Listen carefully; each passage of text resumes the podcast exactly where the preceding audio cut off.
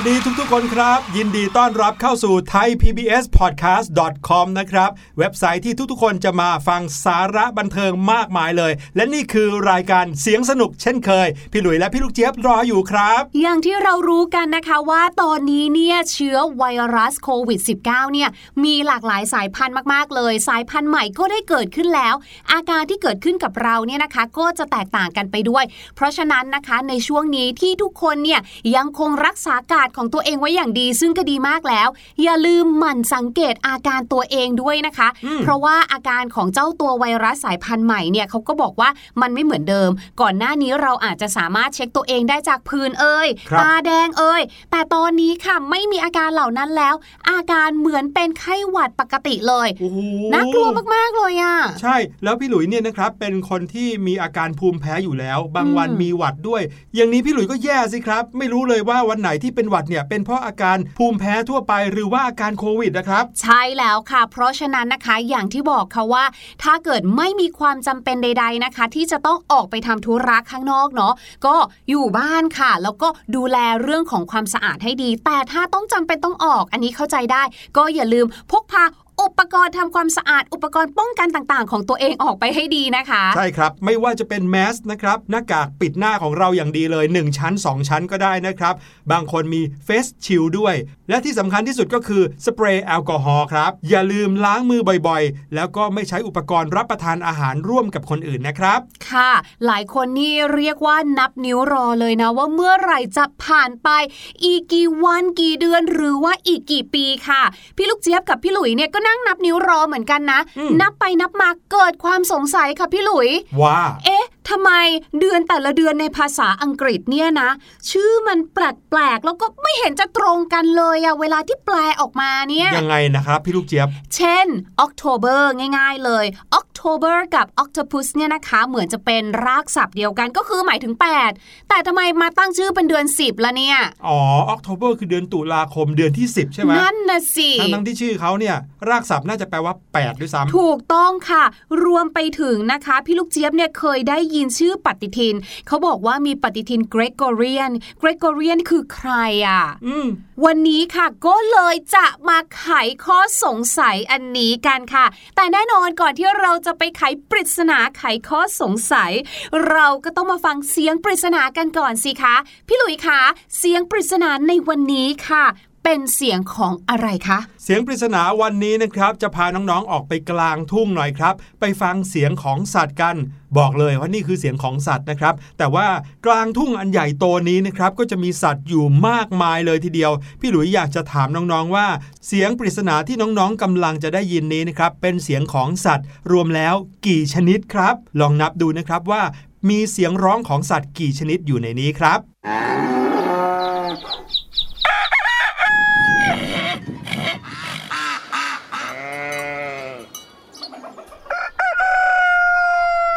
น้องๆ ลองเดาดูหรือว่านับดูใหม่อีกทีก็ได้นะครับ ว่าเสียงที่ได้ยินเมื่อกี้นี้ เป็นเสียงสัตว์ทั้งหมดกี่ชนิดครับ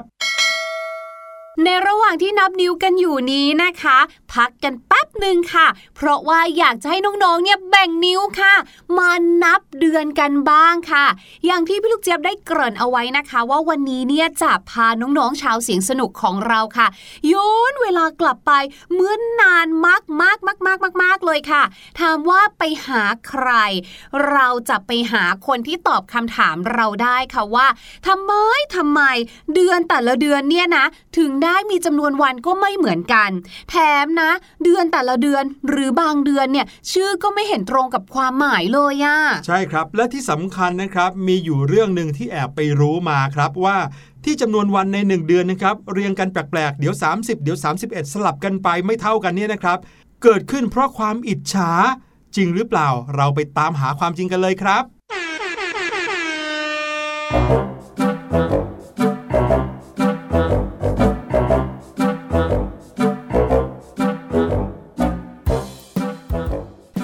จะพูดถึงจำนวนวันใน 1 เดือน หรือว่าจำนวนเดือนใน 1 ปีนะครับ คงจะเป็นที่ไหนไปไม่ได้เลยละครับ เราทั้งสองคนก็เลยต้องพาน้องๆ ย้อนเวลามาจนถึงสมัยยุคของโรมันเลยทีเดียวครับ โดยปฏิทินนะครับถูกใช้กันอย่างแพร่หลายเป็นครั้งแรกนะครับ โดยสมเด็จพระสันตะปาปาเกโกรีที่ 13 ครับ นั่นก็เลยทำให้ปฏิทินนี้นะครับถูกเรียกชื่อว่าปฏิทินเกรกโกเรียน เพราะว่าประกาศใช้โดยสมเด็จพระสันตะปาปาเกรกโกรีนั่นเองครับ เขาได้กำหนดปฏิทินแบบจันทรคติขึ้น โดยกำหนดให้ 1 ปีมี 10 เดือน หรือมีอยู่แค่ 304 วันเท่านั้นเองค่ะแต่ละเดือนเนี่ยนะก็มีจำนวนวันที่แตกต่างไปจากปฏิทินที่เราใช้กันในปัจจุบันค่ะ นับจากมีนาคมนะคะ เป็นเดือนเริ่มต้นปีใหม่ไปจนถึงธันวาคมค่ะ ซึ่งทั้ง 10 เดือนนี้นะครับ ตอนนี้เราจะยังไม่พูดถึงชื่อเดือนภาษาไทยนะ เพราะว่าในตอนแรกเริ่มของปฏิทินเนี่ยชื่อเดือนเขาเป็นภาษาโรมัน ซึ่งก็เป็นรากศัพท์ที่คล้าย ๆ กับภาษาอังกฤษนะครับ ชื่อเดือนแรกเดือนมีนาคมเนี่ยก็คือ Martius นะครับ ก็ใกล้เคียงกับคำว่า March ในปัจจุบันใช่ไหมครับ แล้วก็เดือนต่อไปก็คือ Aprilis Maius Junius 4เดือนนี้นะครับ มีนาคม เมษายน พฤษภาคม มิถุนายน 4 เดือนเนี้ย เป็นชื่อของเทพเจ้าสำคัญนะครับ ที่ชาวโรมันนับถือ ส่วนเดือนที่ 5 ถึงเดือนที่ 10เนี่ยจะเป็นชื่อที่มีความหมายตรงตามตัวเลขเลยนะครับ ก็ความหมายคือเดือนที่ 5 เดือนที่ 6 เดือนที่ 7 เดือนที่ 8 เดือนที่ 9 เดือนที่ 10 ครับ โดยชื่อเดือนก็คือ Quintilis เดือนที่ 5 Sextilis เดือนที่ 6 September เดือนที่ 7 October เดือนที่ 8 November เดือนที่ 9 แล้วก็ December คือเดือนที่ 10 นะครับ ซึ่งคำว่า Septem Octo Novem แล้วก็ Decem เนี่ยนะครับ ก็คือแปลว่า 7 8 9 10 นั่นเองครับ ฟังมาถึงตรงนี้แล้วหลาย ๆ คนคงจะงงแน่นอนเลยว่า อะไรกันเนี่ย แล้วมันขยับอะไรยังไงเกิดอะไรขึ้นทำไมเดซ ember ที่เรารู้จักเนี่ย จึงกลายเป็นเดือนที่ 12 ล่ะ ทั้งๆที่รากศัพท์ของเขาเนี่ยหมายถึง 10 นะคะ ปฏิทินนี้เนี่ยเชื่อไหมว่า popular มากๆ ทุกคนเนี่ยนะคะ ใช้กันไปหมดเลย ใช้กันต่อมาเรื่อยๆเลยนะคะ จนถึงประมาณ 738 ปีก่อนคริสตกาลค่ะ หลังจากนั้นค่ะทายสิคะว่าเกิดอะไรขึ้นมีเดือนเพิ่มขึ้นค่ะ กลายเป็น 12 เดือนเหมือนทุกวันนี้เลย และเดือนที่เพิ่มขึ้นนะคะ ก็คือ January และ February นั่นเองค่ะ โดยเดือนทั้งสองเดือนนี้นะคะ ถูกเพิ่มขึ้น โดยกษัตริย์ชาวโรมันอีกแล้วค่ะ กษัตริย์พระองค์นั้นนะคะก็คือนูมาปอมปิเลียสนั่นเองค่ะ พระองค์เนี่ยได้เพิ่มเดือน 2 เดือนนี้ขึ้นมานะคะ เอาจับไปอยู่ตรงต้นเลยค่ะ เติมเพิ่มเข้าไปแซงคิวชาวบ้านเขาหมดเลยนะคะ ก็เลยทำให้เดือนออกโทเบอร์นะคะ จากเดิมอยู่ลำดับที่ 8 ใช่ไหม โดนเพิ่มมาอีก 2 ออกโทเบอร์ก็เลยต้องเลื่อนคิวไปอยู่กลายเป็นเดือนที่ 10 ค่ะ แม้ว่าจริง ๆ แล้วคำว่าออกโทรากศัพท์นี้จะแปลว่าลำดับที่ 8 ก็ตามค่ะที่กษัตริย์ปอมปิเลียสนะครับเพิ่มเดือน January February ขึ้นมาเนี่ยก็เป็นเพราะว่าอยากจะให้ความหมายดีๆครับให้เกิดขึ้นกับปีใหม่ ซึ่งในตอนนั้น วันปีใหม่ยังคงเป็นต้นเดือนหรือว่าวันที่ 1 ของเดือนมีนาคมเดือนมาร์ชอยู่นะครับ เพราะว่าเป็นวันแรกของฤดูใบไม้ผลิครับ เพียงแต่ว่าก่อนจะถึงฤดูใบไม้ผลิเนี่ยจะต้องมีเรื่องราวดีๆ มีความหมายดีๆ เตรียมตัวรอฤดูใบไม้ผลิซะหน่อยครับเขาก็เลยเขาก็เลยเพิ่มขึ้นมาอีก 2 เดือน โดยเดือน January หรือว่ามกราคมเนี่ยนะครับ มาจากชื่อของเทพเจ้าเจนัสครับ เทพเจ้าเจนัสนั้นเป็นเทพสองหน้าครับ หน้าหนึ่งมองไปในอดีต อีกหน้าหนึ่งมองไปสู่อนาคต ซึ่งก็เป็นช่วงที่คนเราต้องมองย้อนสิ่งที่ตัวเองทำแล้วก็มองไปข้างหน้า เฝ้ารอคอยปีใหม่ที่กำลังจะมาถึง แต่ก็ยังไม่ถึงปีใหม่นะครับ มีอีกหนึ่งเดือนมาขั้นซะก่อนก็คือเดือนเฟบ r u a r y ครับคำคำนี้มาจากภาษาลาตินที่แปลว่า การชำระล้างครับเดือนนี้เป็นเดือนที่จะต้องชำระล้างตัวเองให้สะอาด เพื่อที่จะรอรับปีใหม่ที่กำลังจะมาถึงนั่นเอง นั่นก็เลยทำให้ 1 ปีกลายเป็นมี 12 เดือน เมื่อก่อนนี้ 1 ปีมี 304 วัน อยู่ดีๆ ก็เพิ่มขึ้นมาอีกตั้ง 60 วันแน่ ต่อมานะคะจูเลียสซีซาผู้ซึ่งเป็นผู้นำคนใหม่ของโรมันค่ะ ก็ได้ขึ้นครองราชใช่ไหมแล้วก็ได้มานั่งดูค่ะว่าเอ๊ะปฏิทินเนี่ยมันเป็นยังไงหุยอะไรอะ่ะทำไมชื่อปฏิทินชื่อเดือนเนี่ยนะ มันถึงได้เกี่ยวข้องกับกษัตริย์ เกี่ยวข้องกับกอดนะคะแปลว่าเราก็ควรจะต้องมีส่วนร่วมอยู่ในนั้นด้วยสิ ดังนั้นค่ะจูเลียสซีซาร์นะคะ ก็เลยจัดการค่ะ เปลี่ยนแปลงเพื่อเป็นเกียรติแก่ตัวเองค่ะ เลยมีปฏิทินแบบใหม่ขึ้นมานะคะ จากปฏิทินเกรกอเรียนนะคะเป็นปฏิทินจูเลียนค่ะ จูเลียนในที่นี้ก็คือมาจากจูเลียสซีซาร์นั่นแหละค่ะ โดยพระองค์นะคะได้กำหนดเอาไว้ค่ะว่า เนี่ยนะเราเนี่ยอยากให้เดือนคี่เนี่ยมี 31 วัน ส่วนเดือนคู่มี 30 วันยกเว้นเดือนกุมภาพันธ์นะคะที่มี 29 วันค่ะ นอกจากนี้ค่ะก็ยังมีการเปลี่ยนชื่อเดือนนะคะจาก Quintilis ค่ะ ให้กลายเป็น July หรือว่า July นั่นแหละค่ะ ตามชื่อของพระองค์เองก็คือ Julius Caesar นะคะ ยิ่งไปกว่านั้นนะครับ กษัตริย์จูเลียสซีซ่า ก็ยังมีการเปลี่ยนแปลงครั้งใหญ่อีกอย่างหนึ่งนะครับในปฏิทินจูเลียนก็คือเดิม วันที่ 1 มีนาคมเป็นวันขึ้นปีใหม่ใช่ไหมครับเขาเปลี่ยนใหม่ครับ เปลี่ยนการตั้งต้นปีจากมีนาคมมาเป็นเดือนมกราคมครับนั่นเลยทำให้วันปีใหม่กลายเป็นวันที่ 1 มกราคมตั้งแต่นั้นเป็นต้นมาครับแน่นอนนะครับ ในสมัยของจูเลียสซีซ่าอารยธรรมของโรมันก็รุ่งเรืองถึงขีดสุดเลย จนกระทั่งมาถึงสมัยถัดมานะครับ คือรัชสมัยของกษัตริย์ออกุสตุสครับ ซึ่งเป็นพระราชโอรสของกษัตริย์จูเลียสซีซ่านั่นเองครับ เมื่อมาถึงวันที่กษัตริย์ออกุสตุสหรือว่าออกัสตัสซีซ่าเนี่ยนะครับ ได้ขึ้นไปครองราช พระองค์ก็เลยได้ทีครับ ขอเปลี่ยนบ้าง ในเมื่อพระบิดาของพระองค์มีชื่อเป็นชื่อเดือนได้ พระองค์เองก็น่าจะมีชื่อเป็นชื่อเดือนได้เหมือนกันนะครับ ก็เลยเปลี่ยนชื่อเดือน Sextilis ให้กลายเป็นเดือนออกัสครับทีนี้ก็เลยกลายเป็นชื่อเดือนที่ต่อกันมาเลย March April May June ซึ่ง 4 เดือนนี้เป็นชื่อของเทพเจ้าใช่ไหมครับ ต่อด้วยชื่อของกษัตริย์จูเลียสซีซ่าเป็นเดือนจุลายและชื่อของกษัตริย์ออกัสตัส มาเป็นเดือนออกัสครับ หลังจากเดือนออกัสแล้วก็กลายเป็นชื่อเดือนปกติที่เราได้ยินมาจนถึงทุกวันนี้ก็คือ September October November แล้วก็ December นั่นเองครับ แค่นั้นยังไม่พอนะครับ กษัตริย์ออกัสตัสยังเกิดความรู้สึกว่าในเมื่อพระราชบิดาของพระองค์ สามารถมีวันในหนึ่งเดือนถึง 31 วัน เดือนออกัสจะมี 30 วันไม่ได้ ไม่อย่างนั้นน้อยหน้าครับ ก็เลยเพิ่มให้เดือนออกัสมี 31 วันไปด้วยเลย โอ้โห ทีนี้เกิดความสับสนงุนงงครับ แทนที่จำนวนวันใน 1 เดือนนะครับ จะสลับกันไป 30 31 30 31 กลายมาเป็นมี 2 เดือนที่ 31 วันติดกันครับแล้วก็ค่อยเป็น 30 วันคราวนี้ วันของเดือนอื่น ๆ ที่เหลือก็เลยต้องสลับตามไปด้วย ไม่อย่างนั้นจะสับสนวุ่นวายครับแหมเรียกได้ว่ากษัตริย์ออกัสตัส หรือว่ากษัตริย์ออกุสตุสเนี่ย เป็นกษัตริย์ที่เอาแต่ใจพอสมควรเลยนะครับเนี่ยและแน่นอนครับ เมื่อพระองค์ไปเพิ่มวันของเดือนออกัสให้เป็น 31 วัน ก็เลยต้องไปหาวันในเดือนสักเดือนหนึ่งลดลงครับ เลยได้จังหวะเลยในเมื่อเดือนกุมภาพันธ์หรือว่าเฟบรุรีเป็นเดือนที่มีวันน้อยกว่าเพื่อนอยู่แล้ว เดิมมี 29 วัน ก็ไปลดเอาอีกสักวันหนึ่งคงไม่เป็นไรครับ ลดเหลือ 28 วันซะเลย นั่นก็เลยทำให้เดือนกุมภาพันธ์หรือว่าเฟบรุรีเนี่ยกลายเป็นติ่งเดือนเดียวใน 1 ปีนะครับที่มีวันน้อยกว่าคนอื่นถึง 2 วัน มีแค่ 28 วันครับ ในขณะที่เดือนอื่นมี 30 31 วันนั่นเองล่ะครับ สิ่งที่น่าสนใจไม่ได้มีเพียงแค่นี้นะคะ เพราะว่าลองกลับมาดูชื่อเดือนในของไทยกันดูมั่งสิคะเดือนของประเทศไทยเราเนี่ยนะคะ เราบอกว่าจะมีการลงด้วยคมแล้วก็ด้วยยนต์สำหรับน้องๆคนไหนนะคะ ที่ชอบออกไปเขียนกระดานเหมือนพี่ลูกเจี๊ยบเนี่ย เราจะต้องเขียนวันที่เราก็เขียนเดือนใช่ไหม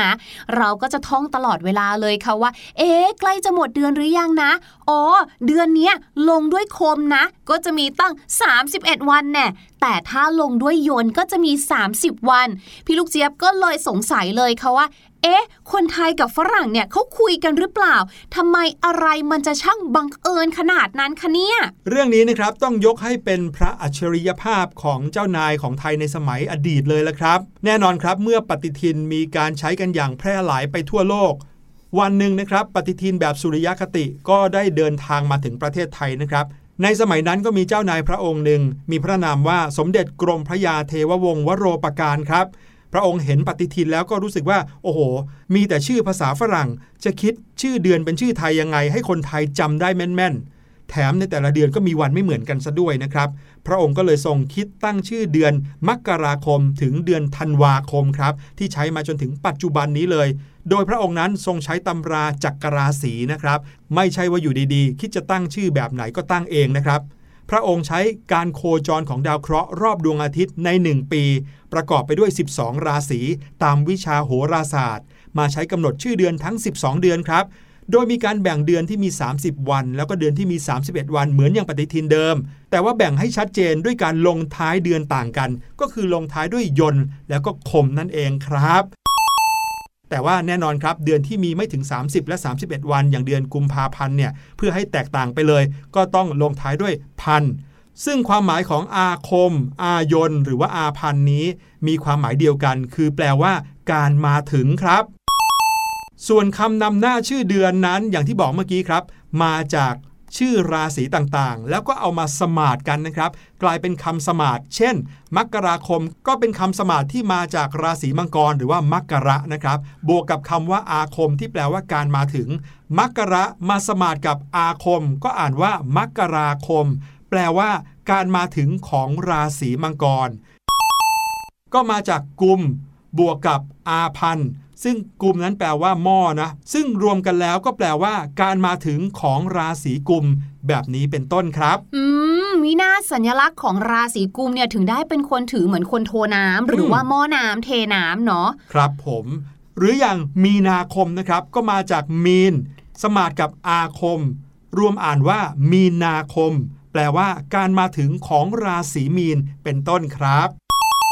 นี่ต้องบอกเลยนะว่า เป็นอัจฉริยภาพของคนไทยในสมัยก่อนจริง ๆ นะทำให้เราเนี่ยมีการเรียกชื่อเดือนได้อย่างชัดเจน แล้วก็จำได้แม่นเลยว่าเดือนไหนมีกี่วันนะเป็นยังไงกันบ้างครับน้องๆ ได้รู้จักที่มาที่ไปของชื่อเดือนทั้งภาษาไทยภาษาอังกฤษ และแถมยังรู้ด้วยว่าทำไมแต่ละเดือนต้องมี 30-31 วันสลับกันไปแบบนี้พี่หลุยนะหลังจากไปค้นคว้ามาแล้วนะ สบายใจขึ้นเยอะเลยแหละพี่ลูกเจี๊ยบ ถือว่าเป็นเรื่องราวที่สนุกจริง ๆนะคะ เพราะว่าพอฟังแล้วเนี่ยเหมือนได้ฟังเรื่องราวเกี่ยวกับเทพเลยอะ่ะมีเทพหลายพระองค์เลยด้วยนะคะ ที่ชาวโรมันเนี่ยเขานับถือกัน หลายๆ คนอาจจะอินมากขึ้นไปอีก เพราะว่าได้ดูหนังกันบ้าง ก็จะได้คุ้นเคยกับชื่อเทพบางพระองค์กันบ้างนะคะ เอาละค่ะแต่ว่าตอนนี้นะคะ เดี๋ยวพักให้น้องๆไปฟังเพลงกันสักครู่ ช่วงหน้ากลับมาเดี๋ยวเรามาฟังกันค่ะว่า มีภาษาอังกฤษอะไรสนุกๆที่พี่ลูกเจี๊ยบนำมาฝากกันบ้างค่ะ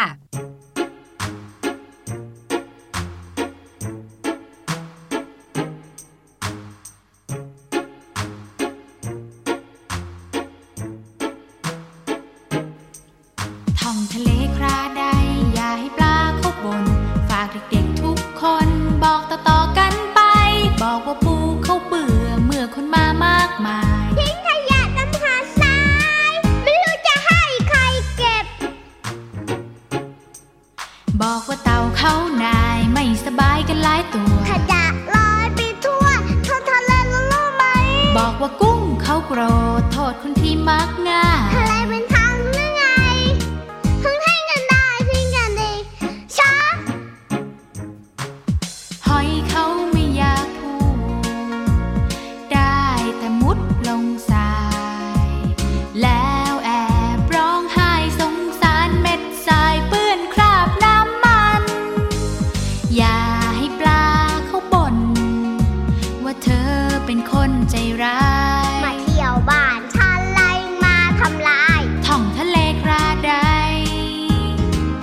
อย่าให้ปลาเขาบ่น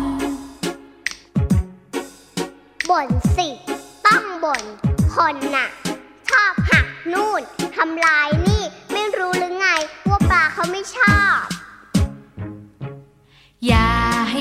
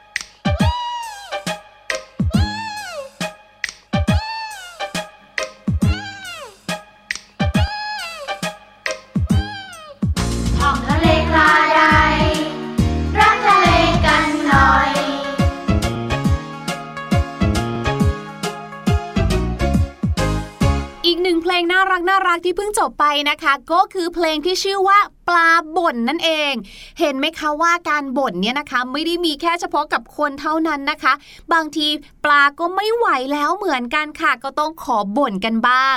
คำว่าบ่นเนี่ยนะคะหลายๆ คนอาจจะคุ้นเคยกับคำว่า complain ซึ่งเดี๋ยวนี้เราก็มักจะใช้ทับศัพท์กันด้วยเนาะว่าโอ๊ยขอ complain เรื่องนี้หน่อยเถอะก็คือ ขอบ่นเรื่องนี้หน่อยเถอะแต่ในภาษาอังกฤษเนี่ยนะคะไม่ได้มีแค่คำว่า complain แค่อย่างเดียวนะคะ แต่เรายังมีคำว่า whine อีกด้วยค่ะ ซึ่งคำว่า whine W H I N E whine เนี่ยนะคะ ความหมายของเขาก็คือ to keep complaining about something unimportant นะคะ ก็คือบ่นไปเรื่อยเลยค่ะบ่นเกี่ยวกับเรื่องเล็ก ๆ น้อย ๆ ที่มันไม่ได้สำคัญอะไรนะคะ ภาษาไทยเนี่ย หลาย ๆ คนอาจจะนึกถึงคำว่าแบบโวยวายขี้บ่นวีนขี้เหวี่ยงแบบนี้นะคะ ใช้ได้หมดเลยค่ะ ยกตัวอย่างเช่นค่ะ พี่หลุยเนี่ยนะบอกพี่ลูกเจี๊ยบแล้วว่านี่เลิกไปยืมเงินคนอื่นเขาสักทีเถอะพอเห็นพี่ลูกเจี๊ยบค่ะกำลังยืนคุยกับคนคนหนึ่งอยู่ แล้วก็มีการแลกเงินกันด้วย พี่หลุยก็เลยเข้าใจผิดแล้วก็บ่นพี่ลูกเจี๊ยบใหญ่เลย พี่ลูกเจี๊ยบก็เลยบอกว่า โอ้ยพี่หลุย please stop whining โอ้ยพี่หลุยหยุดโวยวายสักที she is just an old friend อุ้ยคนนั้นที่เห็นเนี่ยเขาเป็นเพื่อนเก่าของพี่ลูกเจี๊ยบเอง มาจากจังหวัดระยอง พี่ลูกเจี๊ยบมาฝากเขาซื้อทุเรียนเนี่ยก็เลยเอาตังค์ให้เขาเฉยโอ้โหแอบไปซื้อทุเรียนไม่บอกด้วยนะเนี่ยๆอ้าวตายละเลยโดนบ่นเรื่องอื่นเลยเนี่ย ถ้าอย่างนั้นเนี่ยนะ เราจะต้องมาเปลี่ยนเรื่องการค่ะจากการบ่นเนี่ยนะคะ มาเป็นการฟังให้เยอะๆดีกว่าค่ะ ในช่วงของเสียงปริศนาวันนี้นะ ถ้าเกิดใครเนี่ยนับนิ้วค้างเอาไว้ หรือยังไม่ทันได้เริ่มนับเลย ไม่เป็นไร เดี๋ยวเราให้น้องๆ ไปฟังกันอีกรอบค่ะ